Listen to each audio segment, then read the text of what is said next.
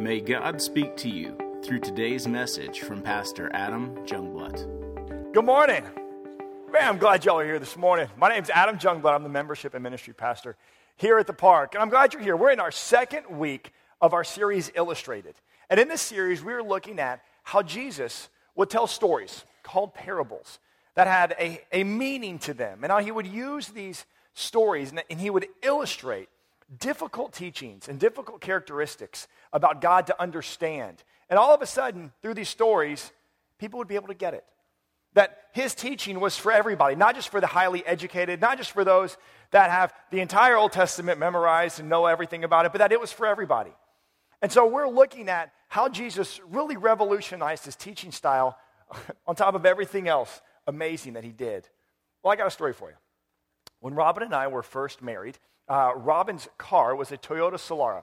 It was like a, the sport version of the Toyota Camry. It was a two door, little sporty thing. It's a blast to drive. I mean, so much fun, zipping in and out of traffic, a lot to go to it. I just read about that. I never really experienced how fast it would go. It just said it. So, yeah. No, yeah.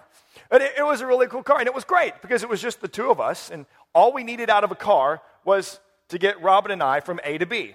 Perfect. Well, then William was born. So William's born, and uh, all of a sudden we now have a child that we have to put in the back seat. Well, the passenger in the front seats didn't fold forward very far, and the back seat was really small to begin with. And so to get William's baby carrier back there, it wasn't like we could just take the baby carrier, stick it in the car, and latch it in we had to do kind of like this maneuvering deal with our newborn who's strapped in, where it's like we pick up the carrier and we kind of tilt it on its side and we wrap him like around the headrest of the deal, do like a 180, and then clip him in. I'm sure William was just like, what, what family have I been born into? Like, what is this? I'm sure people that like watching Robin and I take our like newborn, flip them upside down, and then like scoot them across the deal are like, yeah, they're not going to make it. Uh-uh. Well, this is going to be the end for him right here. Really fast, the Toyota Solara went from being a perfect car for us to all of a sudden it just wasn't meeting its purpose. Getting a family from A to B was great for Robin and I, but it didn't work when William showed up. Well, today we're going to be looking at a story about a fig tree that Jesus tells. And whenever you see a fig tree in Scripture, most of the time the fig tree is referencing the nation of Israel. So let's talk about the nation of Israel real quick. They had a purpose. Just like Toyota Solara had a purpose, Israel had a purpose. And Israel's purpose was to display God's greatness to the world. Very early on in the Bible, God says, Hey, Israel, I'm going to be your God. You're going to be my people. Here's how it's going to go. I'm going to bless you and I'm going to take care of you. And for that, through your life, the entire world is going to see how great of a God I am. Israel, you will be my vehicle to letting everybody else know the type of God that I am. Well, it's a great plan. But when we read the Bible, we see that God kept his end of the bargain, but Israel didn't. Israel continued to let God down in upholding their end of this relationship. Their purpose of displaying God's greatness to the world, well, they just weren't doing it. They had drifted so far to the point that when Jesus, their God's one and only Son, shows up on the scene, they're like, are, are, are you the Son of God? Like, we don't really know you. Like, we don't know it. Like, is that, is that you? Are you just a great teacher who does cool things? I mean, they, they, they didn't even recognize him.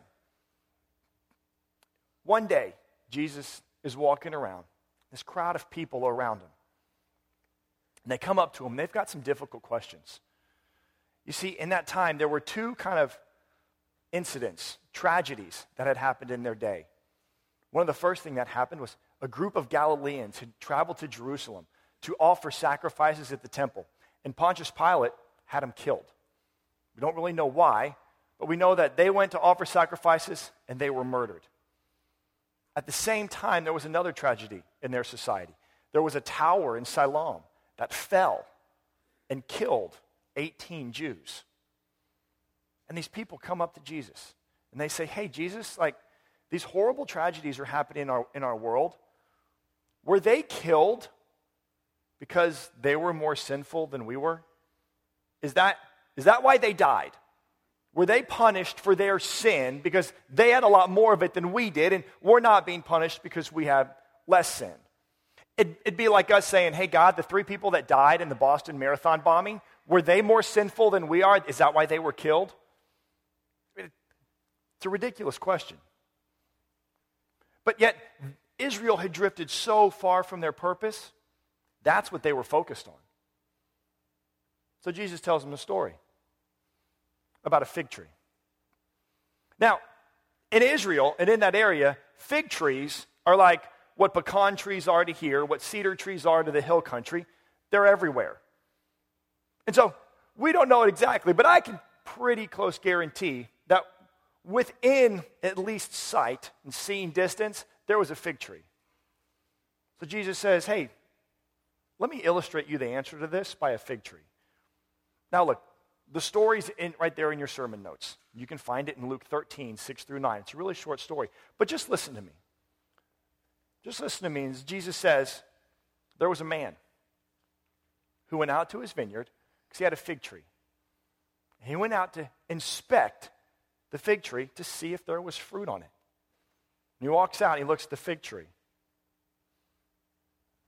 He doesn't see any fruit.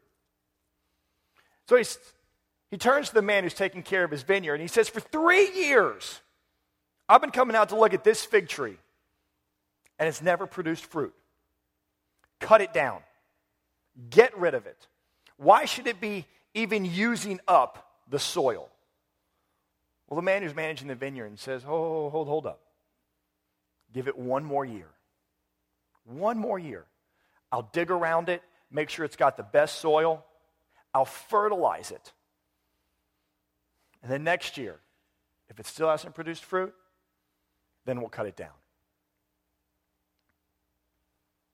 Jesus tells this story, and I'm sure they're sitting there and they're thinking, how, how does this story answer the question that we just asked? What, what, what, what does this have to do with it? Look, when he's talking about the fig tree, Jesus is directly talking about the nation of Israel. Look, if you walked up to this, would you know off the top of your head that it's a fig tree? Probably not.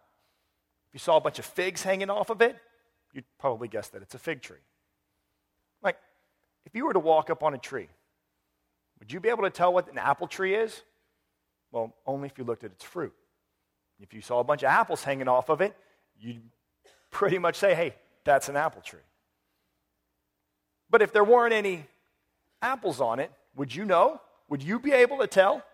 Are you the kind of person that just driving around is able to point at every tree in our community and tell us exactly what kind of tree that is? Would you be able to pick an orange tree out or a pear tree or any kind of other tree? No, you look at it because of its fruit.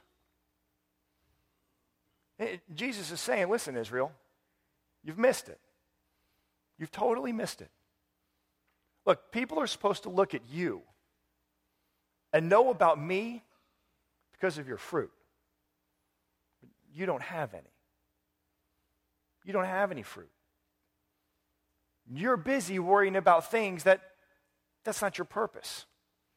Your purpose is to have a relationship with me so that the whole world will know how great of a God I am. But you're worried about other things.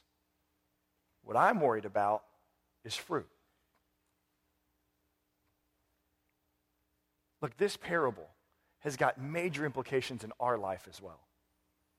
Major implications. It's, it's, it's hard to take this story and correlate it sometimes from the nation of Israel into here in the greater West Houston area to our lives. But there's two major takeaways from this story. There's two major takeaways that we have that are going to greatly influence our daily life. So, look, let's take a look at these things. Let's take a look at this and let's see how we can take this story where Jesus is talking about the nation of Israel and their life, and we can look at our life and our purpose and how it changes us. So, look, everybody get your sermon notes out if you haven't already. And what can I take away from the parable of the fig tree? Here's the first one you can take inventory of the spiritual fruit in my life. All of us in here, in response to the parable of the fig tree, we've got to take inventory of the spiritual fruit in my life. Look at what it says when we look at the story in Luke 13, 6. It says, Then he told this parable. A man had a fig tree growing in his vineyard, and he went to look for fruit on it, but did not find any. Circle look for fruit for me. All right, why did the guy go out there? With one purpose. He went to look for fruit. I mean, that's the purpose of having a vineyard.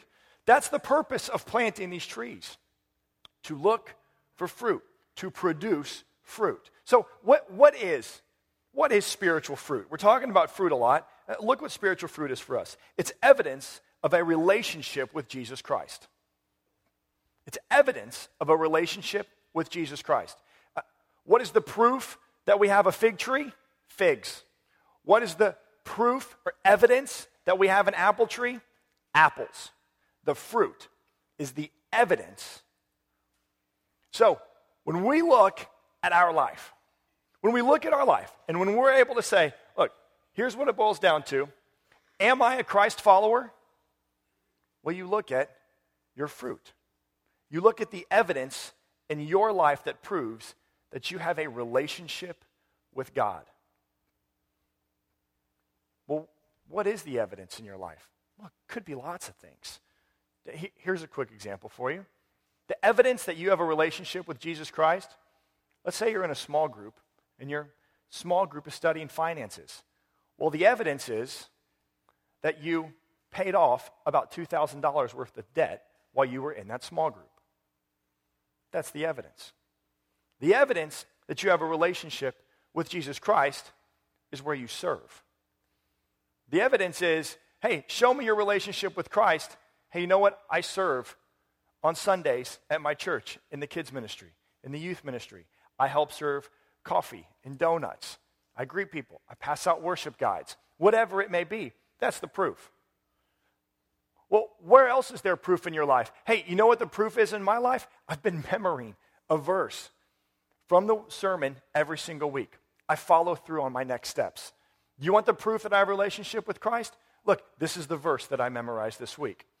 Where's the proof? Where's the evidence? Hey, here's what I read in my Bible, and here's how I applied it to my life. I read about how I should have wholesome speech, and you know what? I'm far more encouraging now. The, the, the, the proof is in your family, the proof is in your relationships with your spouse. One of the major areas that I have fruit in my life is with my kids. People say, Hey, Adam, show me proof that you follow Christ. Well, one of the first places I'll point to are my children. Avery, who's six. Avery, uh, recite some of the Bible verses that you memorized, that we work over and we practice. Hey, William, tell everybody about how you're reading through the book of Proverbs right now and what you're learning. That's the proof.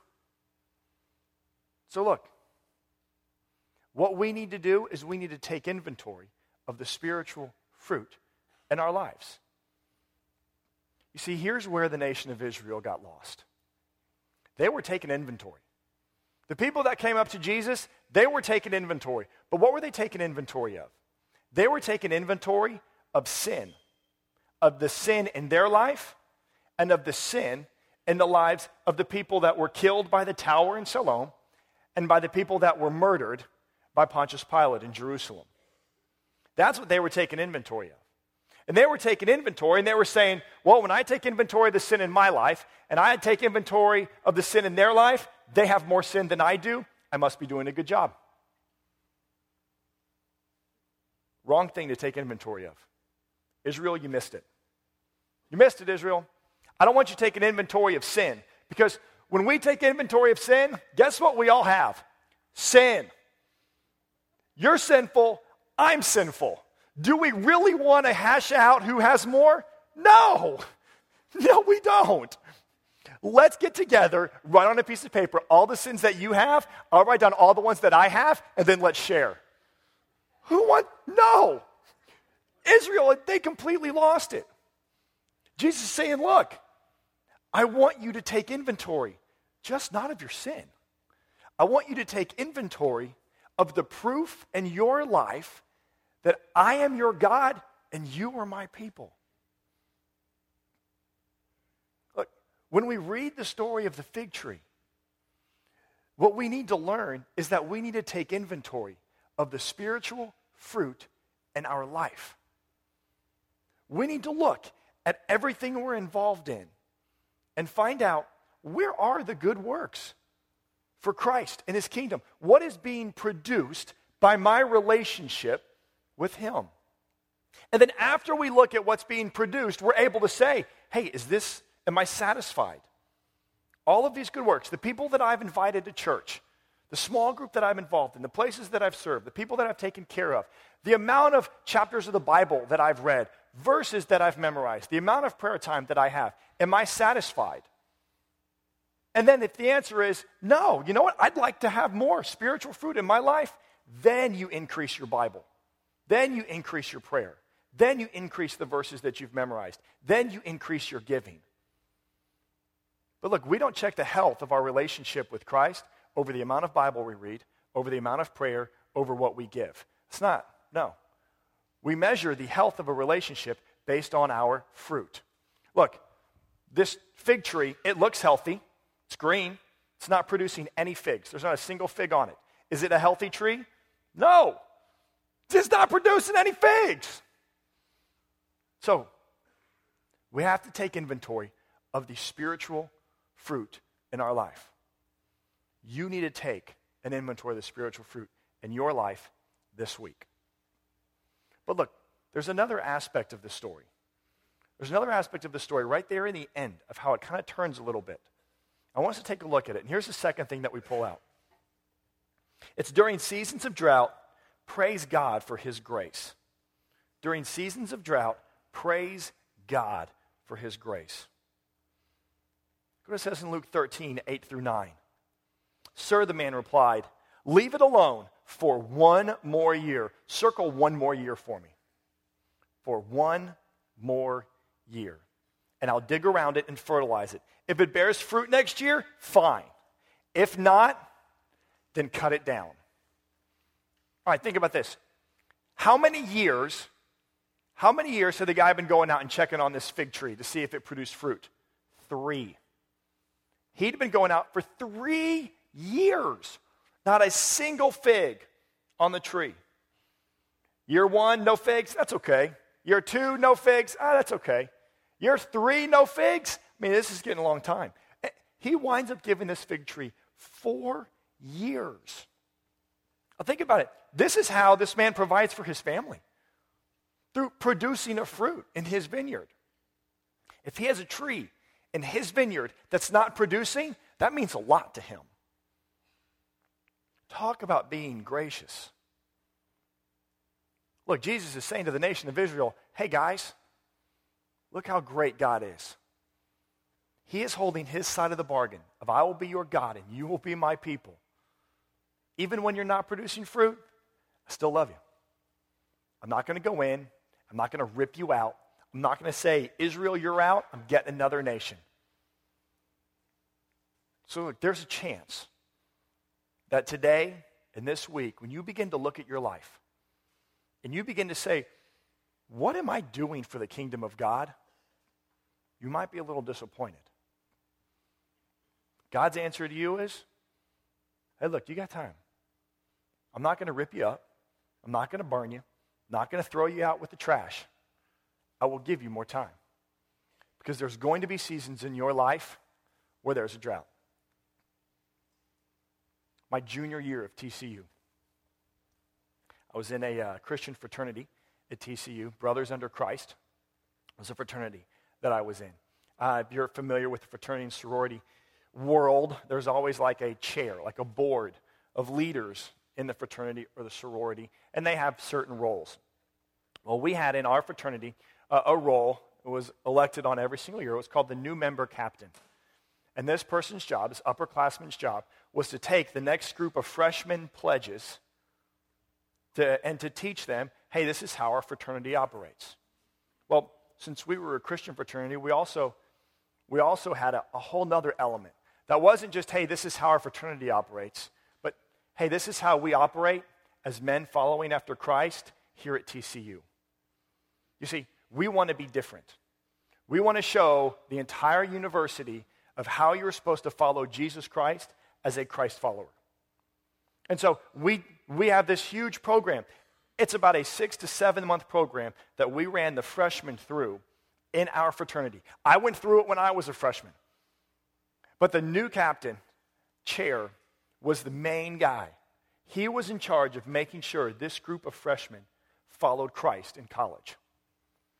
Well, my junior year, heading into my senior year, I thought, man, out of all of the roles in our fraternity, I'd like that one the most. So I ran for it, and I got it. I was super excited. I was going to be able to take this group of freshmen and teach them how to follow Christ in college. Look, before I ever got to that point, before the freshman ever even showed, the end of the spring, my junior year, I went out with a bunch of friends one night, and I had too much to drink. I was 21, wasn't illegal, but I drank too much. And I wound up basically defiling everything that I wanted to stand for. And so, you know what happened? I was removed from my position. Before the freshmen ever even showed up, I was removed as the new captain chair because I had too much to drink. And I showed everybody that I was around that, you know what, I'm not capable. I'm not capable of doing this, of showing college kids, freshmen, how to follow Christ because you know what? I, I didn't even know myself. That was one of the seasons of my life when I looked around, took inventory of the spiritual fruit, there wasn't a lot. But praise God. Praise God. He said, Hey, Adam, I'm going to give you another year. I'm going to give you more time. It was a chance for me to stop, look at my life, take inventory, and then praise God for His grace. Because if I look at my life since then, can see a lot of spiritual fruit. I can see a lot of spiritual fruit from just the decisions that I've made, the places that I've worked, the churches I've been a part of, places that I serve, the ministries that I've been with. Here at the park, the small groups that I've led. I'm able to look at my kids now. I'm able to praise God for His grace. Look at what it says in 2 Peter 3 9. The Lord is not slow in keeping his promise, as some understand slowness. Instead, he is patient with you, not wanting anyone to perish, but wanting everyone to come to repentance. Look, it's not that God is slow as we understand being slow. No, he's patient. Because he doesn't want anyone to perish. He doesn't want to say, hey, fig tree out, new fig tree in. He doesn't want to say, Israel out, new nation in. He doesn't want to say, Adam, I'm done with you. I'm so glad he does. I'm so glad he does it, that he is patient. So look, listen to me. God loves you, and he is patient with you. He understands that his desire is for you to produce fruit. And just because you go through a season in your life where there not, might not be a ton of fruit, it doesn't mean you're out. It means, hey, stop, take inventory, and then make changes. Look, does a farmer ever measure the health of a crop based on the amount of water he used for irrigation? No. He looks at his harvest, how successful it was. And then he looks at how much water he used and says, hey, if I want to produce more fruit, bigger, better fruit, well, then doesn't matter how much water I used, I need to use more. When you look at your life this week and you're able to say, you know what, I'd like to see a little bit more spiritual fruit in my kids. I don't care how much Bible you've been reading, you need to increase it. If you look at your finances this week and you begin to look at places that you're giving and your generosity, and you're saying, you know what, I'd like to be more generous with my money. It Doesn't matter how much you've been giving, you need to increase it. If you sit down and you say, you know what, I'm going to recite all of the Bible verses that I have memorized, and you stop well short of what you would like to be, doesn't matter how you're memorizing it, you need to increase it.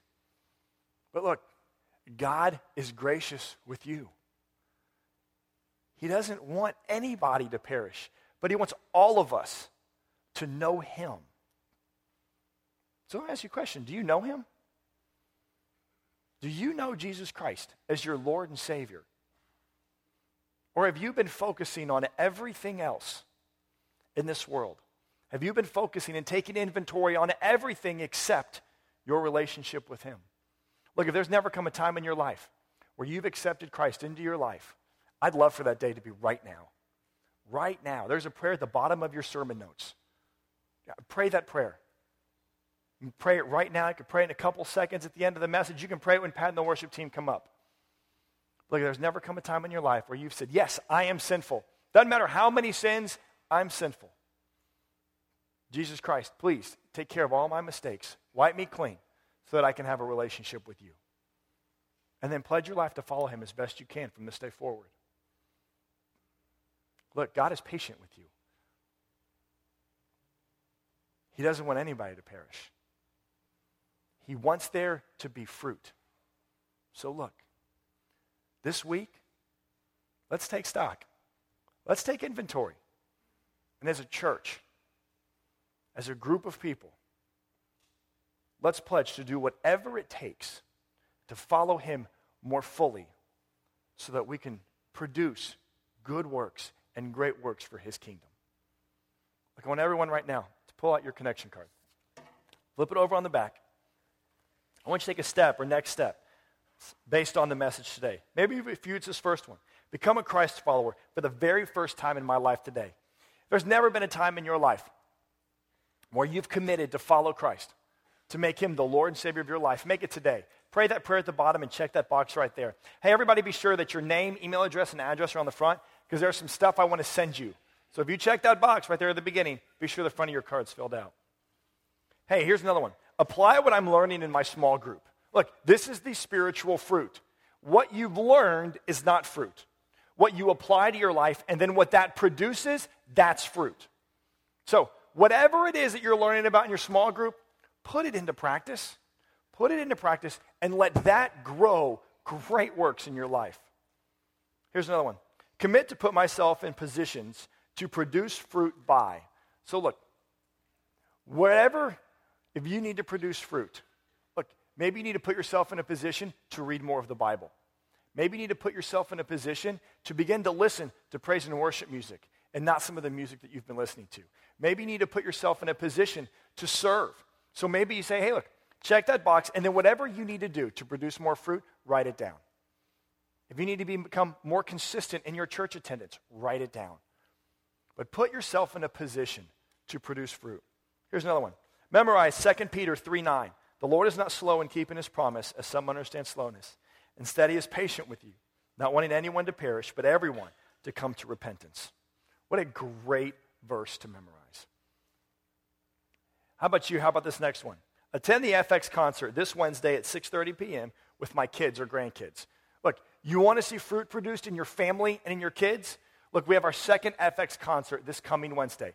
An FX concert is a family experience concert. It's a concert where your whole family comes together for literally a concert. And together, you learn how to follow Christ as a family. You want to start seeing spiritual fruit produced in your family? Make a commitment to come to the FX concert this Wednesday. If you missed the first one, shame on you. It was awesome. I mean, this place has never been louder, jumping up and down with moms and dads having a blast. You've got to come to it. All right? Look, We've got a quick little video that I want to show you just to kind of get you pumped up about the FX concert. Let's go ahead and roll that video. I think we all need a pep talk. Thor needs your family stop being born. Yeah, you. Born is easy. Any family can be born, but Jesus is gooder than that. Life isn't a game, people. Life isn't cereal either. Well, it is cereal. And if life is a game, Aren't we all on the same team? I mean, really, right? There's no kids versus parents. We're all on Jesus' team. Is life, people. God put a soul in those bones. Got a heartbeat. That means it's time to do something. A verse. Therefore, go and make disciples of all the nations, baptizing them in the name of the Father, and of the Son, and of the Holy Spirit, and teaching them to obey everything that I have commanded you and surely I am with you always, to the very end of the age. That's hard, man. Real hard. all nations, everybody? That's a big world out there. But our families are really are supposed to do this, and I want to be in a family that follows Jesus. Our families can't quit. What if Michael Jordan had quit? Well, he did quit. No way. He retired. Yeah, he retired. But before that, in high school, what if he had quit when he didn't make the team? He would never made Space Jam. And Miss Jenny loves Space Jam. What will be your family's Space Jam, and what will your family do to show the world that Jesus is awesome? Nothing if you keep sitting there. That's why I'm talking to you today. This is your time. This is my time. This is God's time. We can make every day better for each other. For all on His team, let's start acting like it. We got work to do. We can either cry about it or we can pray about it. Your family was made to be awesome. So let's get out there. I don't know anything. I'm just a kid, but I do know this. It's every family's duty to give a world a reason to follow Him. So get to it. You've just been pep talk. Do something to show the world that Jesus is awesome.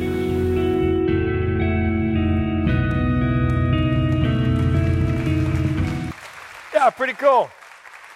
All right, so this Wednesday, 6:30, be here with your family. Your family was made to be awesome. So, we'll see you there. All right, last one. Follow through on my next steps as evidence of my relationship with Jesus Christ.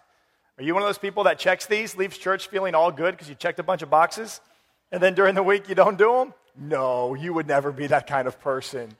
Look, if you check this, follow through as evidence of your relationship with Jesus Christ.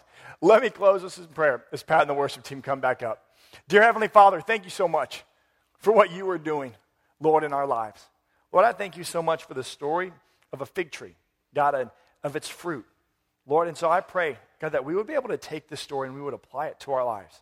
God, that we would be able to take inventory of the spiritual fruit that we have, the things that are being produced in our life due to our relationship with you. And God, I pray that we're, we're not satisfied. God, that we're not satisfied, God, about how our lives are displaying you as a great God. God, and that we would desire, God, to follow you more fully. God, that we would increase the amount of time that we're reading our Bible, in prayer, memorizing Scripture, coming to church, serving. God, and that through all of that, God, that we would be able to show the world how great of a God you are. So, Lord, we love you. We ask this in your name. Amen. Thank you for taking the time to listen to this message. For more information about Parkway Fellowship, find us online at parkwayfellowship.com or facebook.com slash parkwayfellowship. You can also download our mobile app for access to the most recent messages, video content, and much more. It is available both in the Apple App Store and Android's Google Play.